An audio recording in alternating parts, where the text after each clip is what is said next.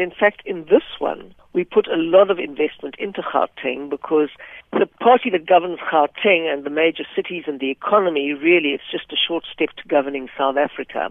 And also, much of the work that we did in Gauteng was a national campaign. So, for example, we had our final rally in Gauteng. We shot all our videos in Gauteng. Mmusi Maimane was really the face of the campaign, and he was that nationally. So it was really very, very good for us to have that.